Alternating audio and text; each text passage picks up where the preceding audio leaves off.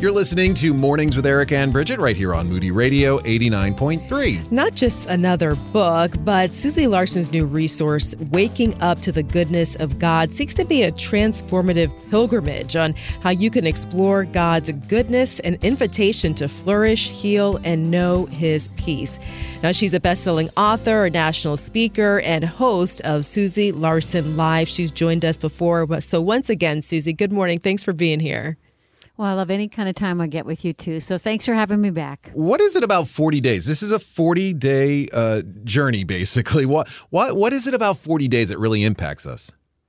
Well, you know, you look at that in scripture, 40 days is often used as a pilgrimage journey. And then you look at brain science, uh, they'll often say 40 to 60 days it takes to literally form new neural pathways in your brain. So I kind of wanted to marry these two together to say, I've written this as a 40 day journey, but I'd rather you go slower than fast mm-hmm. because truly what I'm wanting to do is change the neural structure in your brain to renew your heart, to get your soul strengthened in the thoughts of God and His goodness. And that we don't default to postures of faith, hope, and love and expectancy. We default to fear, doubt, worry, anxiety.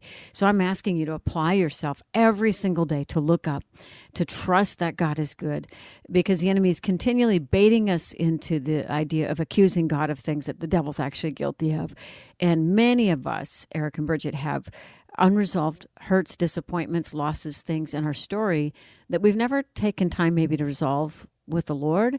And so those are like open loops in our brain, and they're open doors for the enemy to build a case against God. So I want to close those loops. I want us to truly, truly uh, understand that there's a case for God's goodness. And the more that we trust Him in it, I'm telling you, things change in your brain, in your physiology, in your soul, and of course, in your faith. Hmm. It seems like so this is an invitation to journey from bracing for impact type of living to yeah. holy expectancy. What did that journey look like for you? Well, I'm so glad you asked that because um, I never write things that are just seem like a good idea. You know, someone might want to read this. I'm always writing out of the the gut wrenching, hard fought uh, trenches of my own battles. And uh, you know this, you've since I've been on the show before. But for those who don't, uh, when I was a young mom, uh, over 30 years ago, I contracted Lyme disease during our third pregnancy, and the first seven years were just relentless and horrific and terrible. And then for about 20 years. I just learned to live with a chronic illness. I became a fitness instructor and I fought hard. And I would say a few times a year, three, four times a year, I couldn't get out of bed for a few days. And I knew those, those you know, um, surges were coming because my face would start to go numb. And all of a sudden I'd just be hit by this inflammatory cascade in my body and things would kind of go awry. And then I'd come up swinging again. And that just sort of, I found a way to work around it because I had things I wanted to do. And then about eight, nine years ago, I had a massive relapse. And apparently, people with chronic Lyme also have an inability to process mold. Um, and I'd been unknowingly exposed to black mold repeatedly. And suddenly the neuro symptoms came, and then they came with new symptoms. And it was so terrifying. Uh, and then they did an MRI and found mold on the brain. And as a live radio host, you know, you've got to be able to think on your feet. You got to, you know, uh, there's an economy in time and words. And I was also writing a book at the time, so I started to misspell basic words that I should know how to spell. I had to Google the difference between mm. T H E R E and E I R. It was terrifying. And in that place, I'd have these nighttime surges that felt like strokes, where my heart started to beat out of my chest, numbing would shoot up my neck and into my jaw. And I just, so I wouldn't wake my hubby up, I'd come down in our family room and pace the floor and cry out to God. And I finally got to a point where I'm like, you either have to kill me or heal me because I don't have the mental bandwidth to keep fighting this battle. And it, I was really battered by it. And a friend made an observation, a very loving one. There was no hint of judgment in her heart. But she said, Susie, it seems like you're living bracing for impact. And I honestly, at the surface, thought, well, that's sort of the natural reaction to an unpredictable disease. But she had so much compassion in her heart. It quickened within me. I don't know if you've ever been lovingly confronted where the Lord is accompanying the words of that friend. And so I took that to the Lord in my you know, secret private prayer place. And the Lord, I said, Lord, is, is there more here? And he showed me that he, you know, I felt his pleasure. I felt his love. I was getting up every morning, spending time in his word, worshiping him. I was serving him on the air every day with a passion. But he showed me my heart, and I was hurt by him. I was disappointed in him.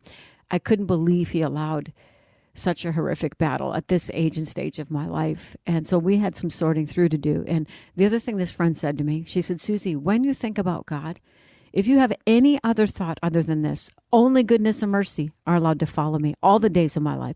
If you think anything than that, something in you needs healing and something in your thinking needs uh, reframing. And so when the Lord showed me my heart, I realized, and this was, if I remember right, before COVID, before the world was bracing for impact, I knew I had to apply myself to this practice truly because uh, my thoughts were continually defaulting to the next surge of symptoms and the terror of what next terrible thing was God going to allow in my life. As I started to look around, I noticed I'd stopped being grateful because you can't at once live with elbows locked and hands open to receive what God wants. You can't. And you don't see goodness when it comes. So I just started by sincerely thanking Him for the things in my life that I would miss tomorrow if they went away. And something started to flutter to life. And eventually I started to realize, oh my goodness, He's been good. He's being good and he will be good again. And as I truly every day applied myself to looking to the Lord, meditating on his goodness, as scripture says, because we so oft forget, my husband said, Something's changing in you. He says, Your eyes look different. Like in, in you're carrying yourself different. And I could feel literally, I could feel my physiology healing because it's terrible for your soul, for your cells, your body, and even for your faith to be living bracing for impact. So I love that you asked that question, hmm. Brigitte, because the whole purpose of the book is to move us out of waiting for the next shoe to drop to into what amazing thing does God have up his sovereign sleeve because he's a good God and he has great intentions towards his children. Susie Larson's with us, waking up to the goodness of God. When we think of goodness of God, I, I immediately go to the the CeCe Winans song, mm-hmm. and uh, the phrase there, "All my life you have been faithful." And I think many times we say, except for that one season right there, and I, I think that's what you were yeah. talking about, and I think that's why it's so helpful um, part of this is a, declaration of your faith as we're praying to our Heavenly Father and a, a, way to retrain our brain. And uh, that's really helpful because I, I think many times we talk about His faithfulness, except for that season where life really went sideways on me. But these declarations and retrainings, they really help us focus on where He is faithful each and every moment of our life, don't, don't they? Oh, so much. And if, if you have that in your narrative, except for that season, there's no condemnation, there's no shame, but that is symptom that you need some healing and you need to create some space with God to say, can we talk about this? Mm. Help me frame this. Help me see this from your perspective. And as you said, at the end of each reading, the readings are short, it, it, and I'm hoping you take your time with them, but they're short. But the declarations at the end are what I want you to sit with the rest of the day and really ponder, meditate, rehearse, and speak over your life. And I want to make something clear. This is not name it, claim it, but there is something to be said about the words that you speak over your life. There is. I mean, science has said, apart from faith, when you have uh, contrary thoughts towards yourself or towards others, it literally sets a chemical reaction off in your body. And I think you probably notice it yourself when, you know, you're bothered by something in the news or there's a politician you can't stand and you start spewing, it's toxic for your mm-hmm. body. So we have got to contend for a redemptive perspective. It's not that everything's good and anything goes, but for Christians, there is a way to set our minds on things above. And so, like one of the declarations in there that I've just used over and over again when I've been terrified by symptoms is the cross has spoken, the curse is broken, Jesus has set me free. And so, what I'm hoping is that you'll find a few of those that have life on them for you, where you're like, this one is mine. And let that be your declaration. And anytime the enemy is vying for position to plant a lie in your heart, no, you go, no, I'm, I'm stomping my foot. I'm declaring this truth over my life. There is power in your words, there's power in your perspective.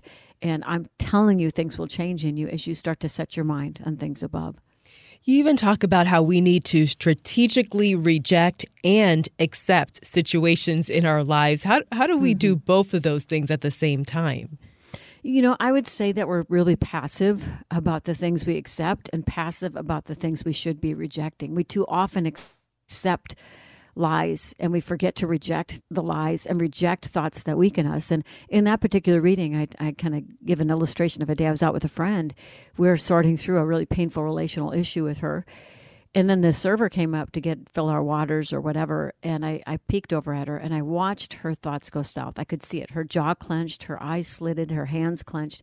And after the server walked away, I'm like, "What just happened?" And she's like, "No, I'm, I'm fine." I'm like, "No, you're not fine What just happened in your thoughts? And then she started to admit that her thoughts spiraled into the ditch of back to just anger, frustration, hurt. And so we walked ourselves back out of the ditch to a place of hopeful expectancy again. And I would just say, ask the Lord, are there things that I have passively accepted that you have called me to reject? And that requires an engaged heart. And, uh, you know, I've said this, I think, on your show before, but I believe many Christians are walking around knowing they're saved, but they don't know they're loved. And because they've passively accepted a narrative that constantly puts them on the outside of the circle of favor, where they're the ones who don't fit in. They're the second rate. Blessings belong to everybody but them. And those things go unchallenged in our hearts inferiority, fear, insecurity. And, you know, I was just reading in the, in the New Testament the other day um, where Jesus asked the disciples, Who do people say I am? And they said, Well, Elijah, Jeremiah, some others say some of the prophets. He said, Who do you say I am? And Peter said, You are Jesus, the Son of Man. That, uh, you know, whatever his declaration was, the Messiah, the Son of the living God. And, and, Jesus says, you know, only the Father has revealed that to you. And Peter, I call you Peter, on this rock I will build my church. And he goes on to talk about giving you the keys of the kingdom. The gates of hell will not prevail. What you forbid on earth, you know, will be forbidden in the heavenly realm. In other words, as Peter got a revelation of who Jesus was, he was able to receive a revelation from Jesus about who he was and all that that goes with that. But in the very next paragraph, Jesus said he must go to Jerusalem and suffer many things at the hands of religious leaders, and he will die, and on the third day would raise again. And Peter said, God forbid it, never, heaven forbid, and may it never be. And what does Jesus say? Get behind me, Satan. You are a dangerous trap to me because you're seeing things from a worldly point of view. How does a guy go from a heavenly revelation to a hellish revelation? Fear. Mm-hmm. Fear. And and you think about how important it is that we have a right view of God that that Jesus is not a construct of our preferences, and m- many are people are doing that. They're cr- creating a Jesus in their image and their preferences. But to the degree that you know Jesus for who He is, will you know who you are in light of eternity? But when you get into a fear place, you're on this faulty platform. It becomes a dangerous trap to you and to many. And what I what gets me out of bed every morning is so much to see the souls of Christians healed and restored so that we're not living in fear anymore because perfect love casts out fear. And the more we understand Jesus for who he is, the more we'll grasp who we are. Because this is so important that you know this book isn't like hopeful thoughts and positive thoughts. It's not a humanistic approach to don't worry, be happy. It's a deep, deep journey with the Lord to go show me my heart Show me the lies I picked up on life let me down. Help me replace those lies with the truth. So I'm meditating and rehearsing your goodness so I know who you are, so I rightly understand who I am. And when you have a correct vision of who God is, you'll more uh, wisely discern the lies of the enemy for what they are. And you'll say, No, not today and not tomorrow, Satan. Mm. And you'll put your shield up, you'll use your sword, and you'll draw a line in the sand. The book is called Waking Up to the Goodness of God. And Susie, I can't let you go. We only have a couple minutes left, but I can't let you go. I'm the father of young ladies, and this issue of body image, what they see when they look in the mirror, you talk about yeah. fear and not measuring up or whatever. That is so prevalent and so dangerous, isn't it? It is. In fact, I have a, a devotional entry in this book because I, you know I worked in fitness for over a decade. Um, but my body has betrayed me it seems mm. many times and i was in i have a little workout room in our house i got a big mirror on the wall because i used to be a fitness instructor and form is extremely important and when you get tired you fall out of form so i was out there in there doing some deadlifts or something and the lord prompted me to stand up look in the mirror and say i love my body and i couldn't i like i i struggled and i realized there was a new neural pathway that he was inviting me uh, to Blaze to say because and I he's like he showed me my heart. I felt like my body betrayed me. Now your girls are going to feel something different because of just the context of their lives and the culture that they're immersed in. It's just so unbelievable. But one way or another, we've got to get to a place to say I am fearfully wonderfully made and my soul knows it very well. And I had to stand there in front of that mirror and repent because I thought, you know, I berating my body was not a bad thing because the world has made an idol out of our body, the church thinks it's somehow good and right and noble to berate our bodies. But the opposite of idolizing isn't berating, it's blessing. It's to be able to say, I, I, my body's blessed because it's an instrument of God. I'm fearfully and wonderfully made. And again, this is the amazing thing when you walk with God in His gentleness, He'll show you faulty thinking, faulty platforms. And so I pray that for your dear girls that at a young age, they would get a revelation of who God is so that they can get a revelation of who they are and that they'll not be subject to the world's mixed up, upside down messages about the human body. Well, this is an invitation to live in holy expectancy, and it's in a book called Waking Up to the Goodness of God. Susie Larson, the author who's been with us. We've got more details and links to it at ericandbrigitte.org. All right, Susie, thank you for your time. And if you ever decide to come down and defrost from where you're at, South Florida's open. You're more than welcome in the studio. I'll just tell you right now, Florida's our happy place. So we're going to be there a few times. So God bless you guys. Thank you.